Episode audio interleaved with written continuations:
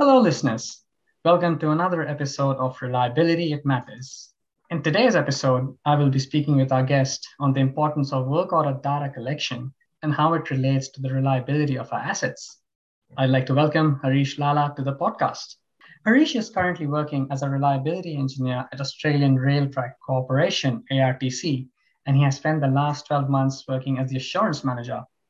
Prior to joining ARTC, he has spent multiple years managing the reliability and maintenance of a steel mill. He has a bachelor's in mechanical engineering and a master's in maintenance and reliability engineering as well. Welcome to the podcast, Harish. Have I missed out anything on this introduction for you, Harish? No, you pretty much nailed that. Thanks for having me on. Oh, it's my pleasure. Before we jump into the main topic, Harish, I always ask this question to all my guests. How did you get into the field of reliability engineering? I guess it was sort of assigned to me. So I was I started as a graduate at the steel mill over here in Newcastle with One Steel, and I guess the first rotation that I actually had was with their operational excellence team.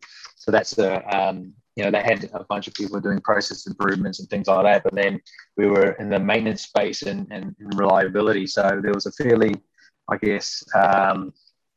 diverse group of people where they had people that were nearing retirement, had been around for 30-odd years, and there were some sort of more junior engineers been around for 5 to 10 years, and then there were graduates like myself. So we they set us up to be mentored by some of the ones that knew a lot more than, the average person, as well as spend times with, people that would ultimately be your immediate supervisor later on. And it worked quite well. It really gave us a good foundation for a lot of the principles and practices we try to roll out every day. Yeah, that sounds great. So by the sounds of it, you were also thrown into the field of reliability engineering, not that you chose the field of reliability engineering. Am I correct in saying that? Yeah, it was sort of like, I came up from New Zealand. I did my degree in Canterbury, and this was back at the time where there was a bit more money flowing around from the mining boom over here in Australia. So a lot of us graduates applied for roles overseas, and Australia being a very accessible market for us. And then, day one, they put me with this team, and all of a sudden I was in the maintenance world. So, very, very quick introduction, I guess. And I think it was good. I think it was, I wouldn't have picked it because it's not something you normally hear of. It's not like a usual field of study or practice. So it was nice. Yeah, that is true. It's not something that is you can choose as in your bachelor's studies of reliability engineering. It's mostly a master's or a postgraduate program that you have to take up to learn more about reliability engineering. So I guess if your background being mechanical engineering, how did you find the transition from, thinking that you would perhaps be designing stuff and getting into reliability and the maintenance aspect of it? Was that transition easy for you? I guess that it was a bit of a learning curve.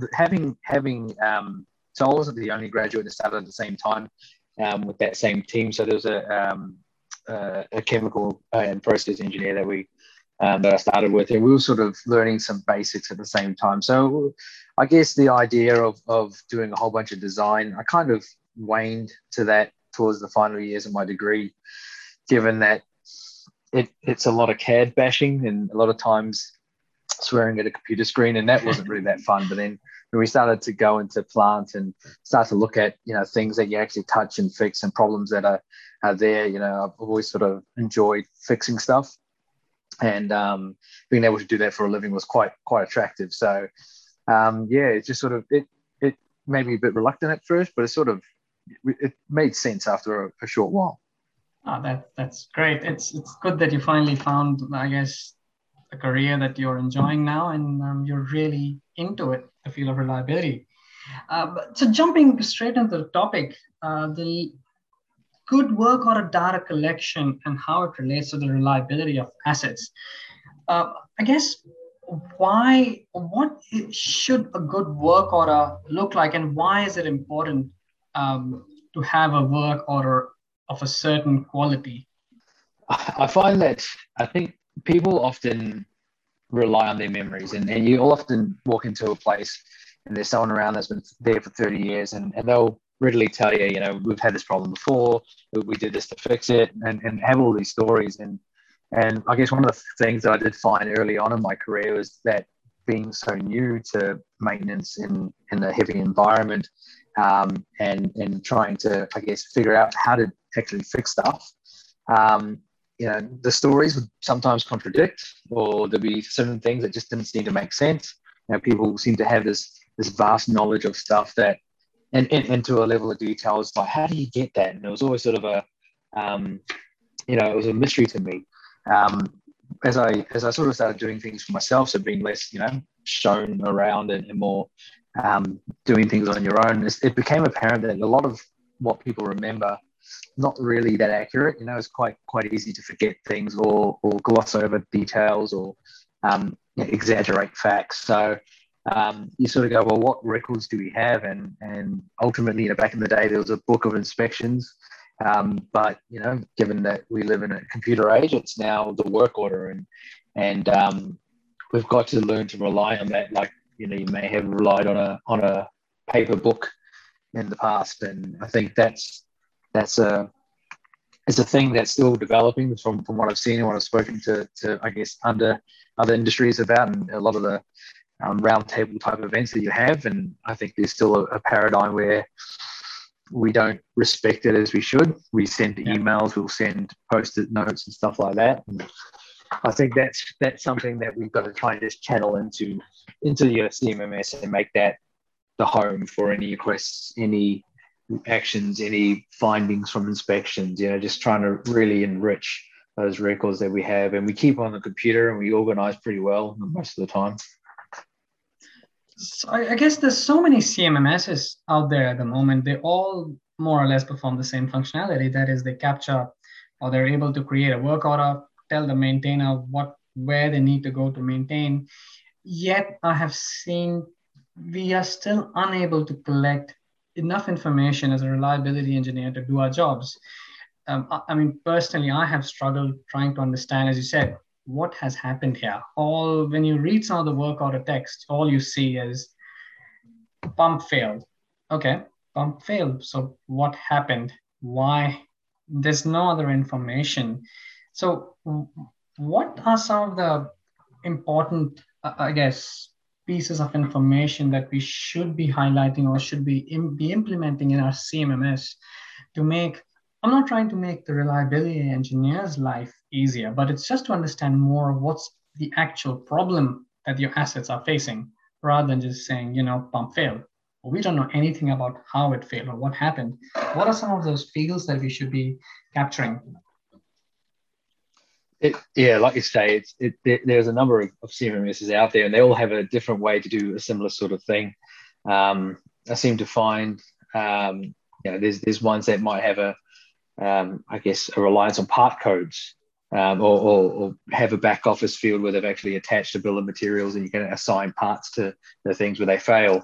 And, you know, things like that are quite good. And oftentimes when you're talking about, I guess, failures and reactive work, you know, it's a very clear link between, you know, the event happening, what parts did I change, and recording that as a thing. And you know, there is a want to get another level of investigation or insight, you know, apply a five whys thinking mentality to go, all right, well, I found this issue and it failed because of this. And then try and build a lot of that in. And, you know, fundamentally there's nothing wrong with that, but it's just, if we haven't started to crawl first, then we're expecting walking and running to come quite quickly. And I think if we haven't started to just go, look, just record the event and what you actually did and start with that, then, you know, if you've got that happening easily, then more power to you and go for the next level of actually getting some causes and some failure mode parts and things like that recorded on your work order. But until you can get that basic, you know, we did this event, it took this long and we changed this thing, you know, even if it just does say part failed, pump failed, you know, you've got, at least if that happens consistently and you're accurate about it, then you've got something to build on, rather than trying to go for perfect when you haven't even got an established drumbeat or routine about things. Yeah. I guess now this reminds me of a term that I've heard quite often in a lot of CMMS systems. They talk about fault codes.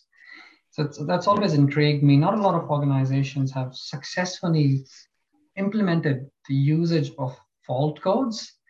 I guess, what do you think is the importance, or what is a good level of fault codes, and at what asset level and what granularity should a fault code be? So I guess for fault codes, I don't think I've ever seen it done really well. Like you say, you'll have this idea in your head around certain types of failures that probably come quite quickly to you when you think about things like, all right, well, this always happens, so this needs to be considered. And I think you'll build it, but then you quite quickly find an application that you run out, or you overuse your other type, or your unknown type field, and you just get into a very I guess almost like a cycle of despair. Like you're like, we just got to get more accuracy. We'll add this one in, we'll add that other one in, and then before you know it, you just got all these fault codes that just become so hard to stay on top of that you're just drowning in information in the end, and nothing really makes sense because everything's similar to the other one. So I think generally, some of the principles are that I've learned about reliability is like if something's too hot or too cold or too noisy or the oil's too dirty or something like that, you've got some real basic, almost intuitive type things to call upon. And I think if we start with those types of codes where they're very intuitive, they're hard to get wrong. You can almost go, all right, well, if bearing was too hot, or if fan was too noisy, then at least you can go, all right, I kind of know what's happening there. And then on review, you might look at a whole bunch of that fan being too noisy and say, well, that's the thing I need to look further into. And that's when you start applying a bit more principles as to what's going on. Look at some of your alarming data and try and pick up when were they greasing last, and just really pick the details out later. But if you just keep it real basic, and something that is, it's hard to get wrong, then you're more likely to, I think, get a good outcome. Yeah. So I guess to summarize, you're suggesting that we should take incremental steps rather than going full blown, trying to derive hundreds of fault codes or all the possible failure causes for a component. You start with the basics, as you said. Too hot to touch, or it's too cold, or there's smoke coming out of the bearing, for example. Perhaps keep it simple. And then from there, you could take incremental steps and gradually evolve your fault code collection so you can capture in more granular detail. But of course, yes, you have to take smaller steps. There's another thing that you mentioned, that the bill of material often gets attached when you want to identify the kind of part that has been used for performing a specific maintenance. So how important is having a good asset hierarchy in your CMMS? I think it's essential. I think when you start off, you might not have, again, you don't have to have it perfect, but you have to have it clear enough that you can attribute your work to the right spot. And once you're able to do that, you then, there's all these other benefits that come from it around being able to then, I guess, really pinpoint where something's going wrong and then repeatably bring that to light. Because I think the hardest thing to do a lot of times is, be sure that you're looking at the same thing. You're all, when you go out to fix something, have you actually fixed the same thing as we did last time? In the same location, and being able to have that ability to do that makes it very helpful for, I guess, future works. And I guess one of the things that, again, you'll want to make sure that there's no overlap. You're not doing things like splitting up between electrical and mechanical or into service categories. You really want to build it based on how the plant looks or the equipment structure looks, because you don't want to get yourself into a knot where you go, all these electrical faults sit in their own little bucket, but then there's some relation with the other works, and then one day you'll want to unravel it, and it becomes hard to unravel it. You want to start it up well and get more specific later. Yeah, no, that's very true. I have a funny story to share on asset hierarchy.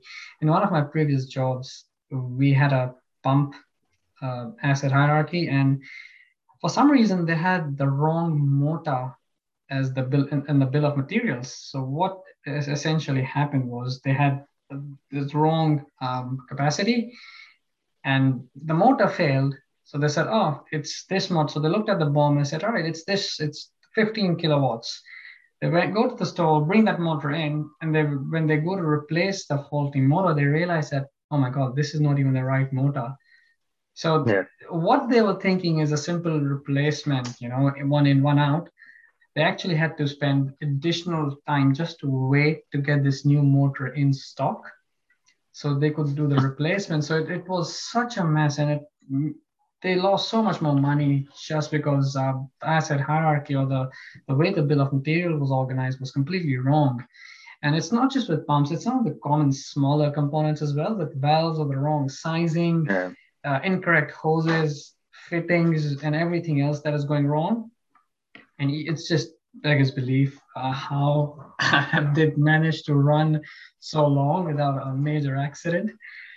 But I guess so far from our conversation, what I understand is that having your work order and collecting good work order data is extremely important. And having an asset hierarchy correct and set up right is also important. So I guess this is a two-part question. How does collecting good work order data link to the reliability and availability of your asset? And second part of this question is, it is so important and crucial that we get this information right, yet very few organizations are actually able to do this correctly. So what do you think prevents this from happening?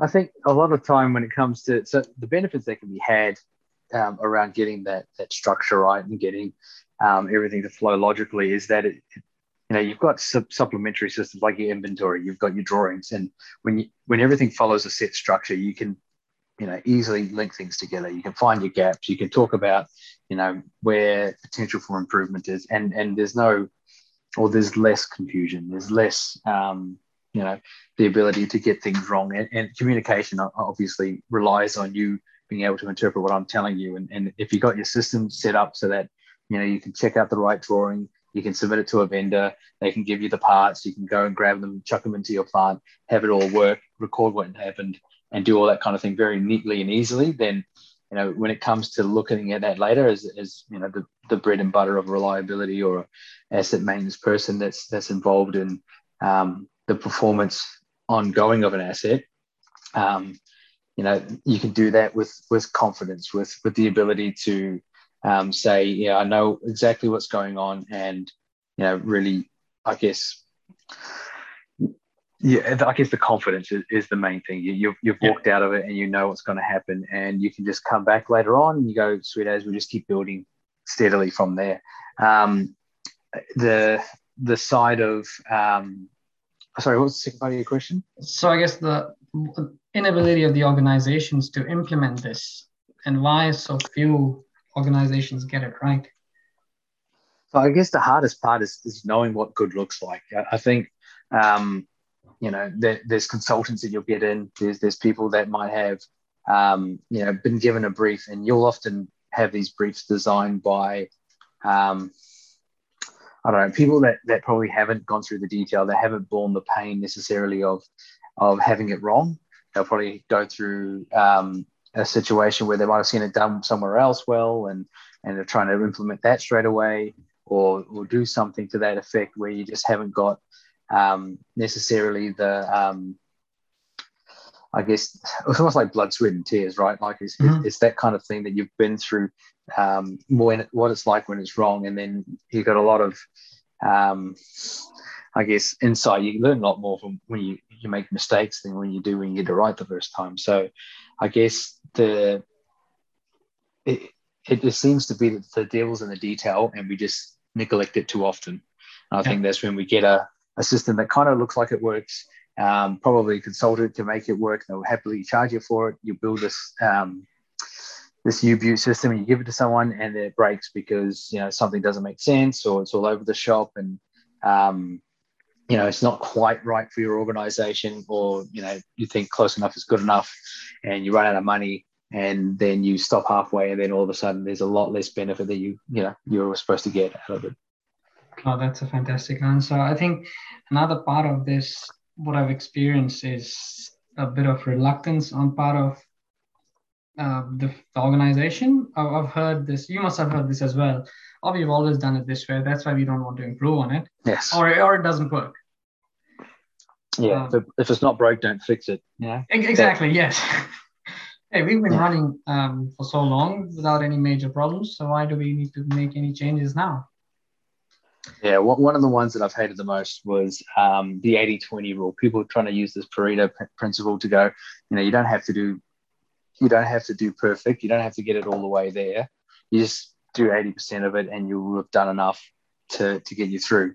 And it's a misuse of the idea. It's, you know, the idea to me has always been that when you get the whole picture out, you'll find the bulk of benefit come from knocking out a small proportion of the possibilities, and then anything more, whilst, you know, it is beneficial, you get to somewhat diminishing returns. But we sort of use it in the terms of we will do 80% on 80% on 80% type of thing, and before too long, you've got less than half of the benefit that you really wanted to get out of it. You know, it's just, you know, just theoretically speaking, but, you know, it seems to be the way that if you do 80% of your asset hierarchy, then you get your work orders 80% right, and then you get, you know, compliance towards 80%. Then you're really looking at missing a whole lot of valuable information that you know, you would have had if you just did at least a couple of things well and thoroughly and really knock it out of the park. Because it's too often you'll just wish another day that has, you know, that you did a little bit more in this area, or, you know, we took our time, we you know, got a little bit more money and spent it better, and then delivered more of an outcome that we could use later on. Because it's like, you know, delivering infrastructure like broadband networks, for instance. You know, you can have technology out there that gives you the best and brightest, and sometimes people saying, "God, we don't need that," but then there'll be a day when your demand exceeds what you've got installed in terms of infrastructure. And then what are you going to do then? Rip it all out again and put something new in? Like, that's definitely true. That is a fantastic conversation, and I hope our listeners have learned or taken from your experience and can successfully implement, or at least have an incremental improvement in their work or data collection, and they've understood and realized what are some of the important fields or what kind of information should be captured. So I guess to bring this to a wrap, Harish, what suggestions or recommendations do you have for any young, or, well, I don't want to discriminate again, for any any reliability or maintenance engineer in their phase of life for capturing better data? Yeah, I guess, you know, you'll turn up one day and you'll look at what you've got, and I think that the main thing that you want to ask them is what does your asset hierarchy look like? If you're not familiar with that plant, if you're not familiar with that area and system, you know, that's your map. Start with that. You walk the line, you know, as they say. And I think once you start doing some of those things, you'll start to see where you know, you understand what you're up for. You'll understand what's going to come at you, and then potentially you know, get yourself into a good spot to really be productive after that. Because I think people, you just got to realize that day one on the job, or the first 6 months of the job, you should really be trying to learn what you're up for, and then try and do something outside of that, because you can get too ambitious and try and save the world on day one, but yeah, that won't work. Like, it's just there's so much complexity. You just got to take your time and being it for the long haul, I guess. That's definitely true. Walking the line or walking the area of where assets are sitting, it is so important to understand the context of your assets, and you get to speak to the production operators or your maintainers, and then that's how you learn more about the functionality or your capability of your asset. Just a last question, Harish. What sources would you recommend if someone is new or just has recently graduated, wants to get into the field of reliability engineering and wants to learn more about data collection or FRACIS? What are your go-to sources for that? I guess the thing that I like, one of the standards that are up there is a oil and gas standard. I think it's ISO 14224. So that talks about what you should be recording in terms of failure data and the like. And one of the things I like about that is it sort of sets you up for all the fields that you want to see to understand the impact to. So impact to safety, impact to production, impact to whatever the process is. And I think that's important to establish. And then, you can take that sort of document and then you start to go, all right, well, how is my organization recording this? And then you start to, perhaps build what good looks like, and then you can start to go from there. You'll find your gaps quite readily. So I think that's probably the best one. Again, there's a ton of textbooks. I think there's one, Practical Reliability. Can't recall the author.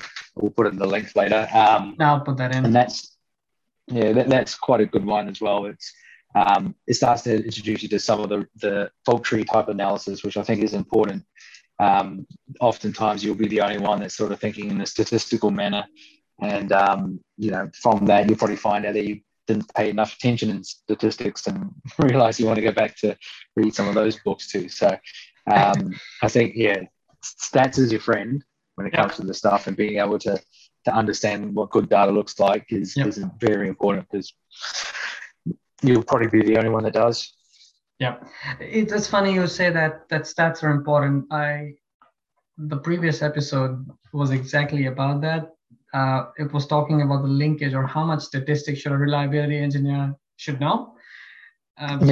So I hope that our listeners can listen to that episode and get an understanding of and appreciate the point that you've just made, that the importance of statistics. Thank you so much, Harish. I really enjoyed having a chat with you, and I look forward to having you on the podcast again. Have a fantastic day, Harish. Yeah, you too. Thank you. All right, then. Bye.